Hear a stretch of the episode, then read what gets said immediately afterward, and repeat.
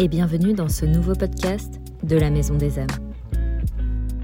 J'espère que vous avez passé un bon week-end et que vous êtes tous remplis d'une belle énergie pour débuter cette nouvelle semaine.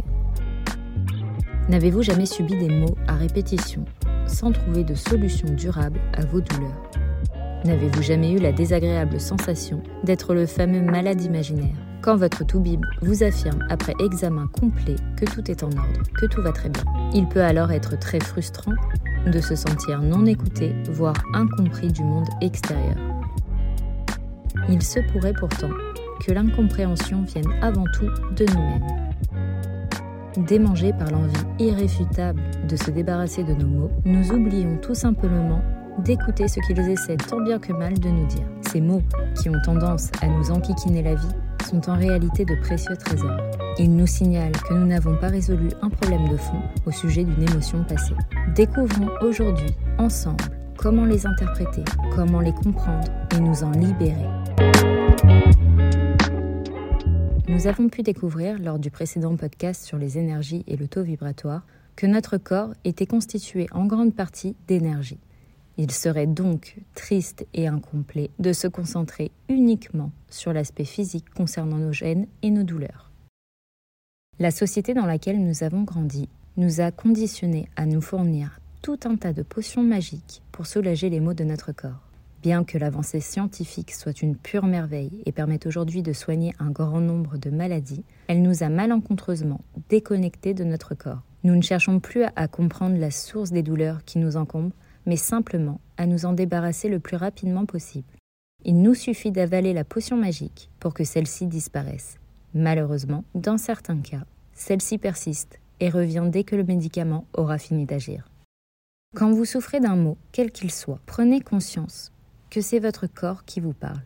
Cela peut vous paraître mystique. Pourtant, c'est une réalité étudiée et démontrée depuis des siècles. La médecine traditionnelle chinoise a pour idée principale que lorsque les mots apparaissent, il s'agit d'un déséquilibre entre l'âme et le corps. Les émotions qui vous traversent peuvent générer des maux. Il est bien connu de tous que le stress est souvent lié à des douleurs au ventre. L'énervement peut aussi vous provoquer de lourdes migraines. Le mal n'arrive pas toujours au même moment que l'émotion. Il peut apparaître quelques jours après pour nous signaler que nous n'avons pas fait la paix avec l'émotion qui nous a traversés. Il faudra donc chercher dans sa mémoire ce qui a pu provoquer le mal en question. Par exemple, si vous avez entretenu une querelle avec une personne de votre entourage, que par peur de blesser celle-ci, vous avez décidé de garder en vous ce que vous pensez réellement de cette personne. Vous vous mettez en conflit avec vous-même parce que vous aimeriez grandement dire ce que vous pensez, mais vous ne le faites pas dans le but de préserver la personne. Si les non-dits continuent de tourmenter votre esprit dans les jours qui suivent cette querelle, il se peut alors que votre corps vous signale ce décalage entre vos pensées et vos actes à travers de douloureux maux de gorge. Vous trouverez alors peut-être l'excuse d'un temps trop froid, mais vous aurez beau le soigner avec un grand nombre de sirops, si la cause est en réalité le fait de ne pas avoir fait la paix intérieurement avec votre émotion, le mal de gorge réapparaîtra. Des émotions trop souvent enfouies pourraient nous conduire à des dégâts bien plus désagréables ou graves. C'est pourquoi il est important de ne pas ignorer et de comprendre les émotions qui nous traversent. Elles sont là pour nous faire comprendre que le chemin emprunté n'est peut-être pas le bon, ou que nous sommes au contraire en train de vivre une situation en totale osmose avec notre moi intérieur. Votre corps est comme une maison que vous habitez. Il faut en prendre soin, et si quelque chose est abîmé ou risque de se dégrader, il faut agir vite pour qu'ils ne finissent pas par être irréparables. Si vous subissez une sensation de stress ou de colère, posez-vous et observez tout ce que l'émotion vous fait ressentir. Peut-être ressentez-vous que votre cadence cardiaque s'accélère, ou encore des nœuds dans le ventre. Observez et acceptez ce qu'il se passe. Comprenez que votre corps vous envoie un message. La deuxième étape va donc être de réfléchir à ce qui a pu provoquer cette émotion, pour pouvoir, si possible, travailler sur la situation de façon à ce que celle-ci ne vous atteigne plus. Recherchez dans les jours passés pour essayer de comprendre la cause de vos douleurs. Vous pouvez également effectuer une recherche dans des livres sur le sujet ou bien simplement sur Internet pour comprendre ce que signifie chaque mot ou maladie à travers le langage de votre corps. Cela vous aiguillera sur ce qui a pu provoquer le mal. Attention, cela n'enlève en rien le fait que dans certaines situations, il reste nécessaire et important de consulter un médecin pour soigner votre mal. Simplement, en plus de votre visite chez le Toubib, pensez à observer la partie invisible de la maladie qu'aucun autre que vous ne pourra comprendre.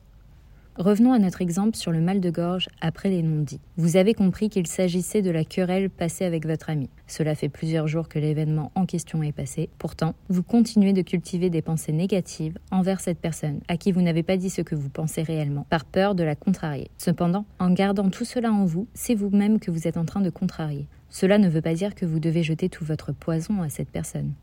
Mais si cette personne est importante pour vous, vous pouvez prendre le temps de lui dire ce qui vous semble juste et important à son propos, sans que cela ne la blesse pour autant. En revanche, si cette personne vous provoque plus souvent des émotions négatives que positives, il sera peut-être nécessaire de vous remettre en question en vous demandant si cette personne ne vous est pas néfaste au quotidien.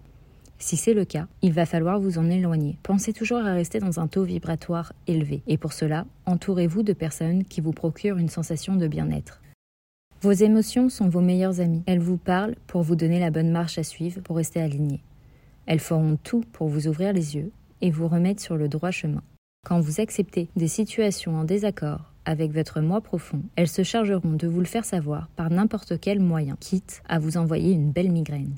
Alors cela peut paraître un peu sévère, mais comme un parent qui veut seulement le bien-être de ses enfants, il est parfois obligé de réagir en punissant l'enfant qui ne l'écoute pas pour que celui-ci comprenne.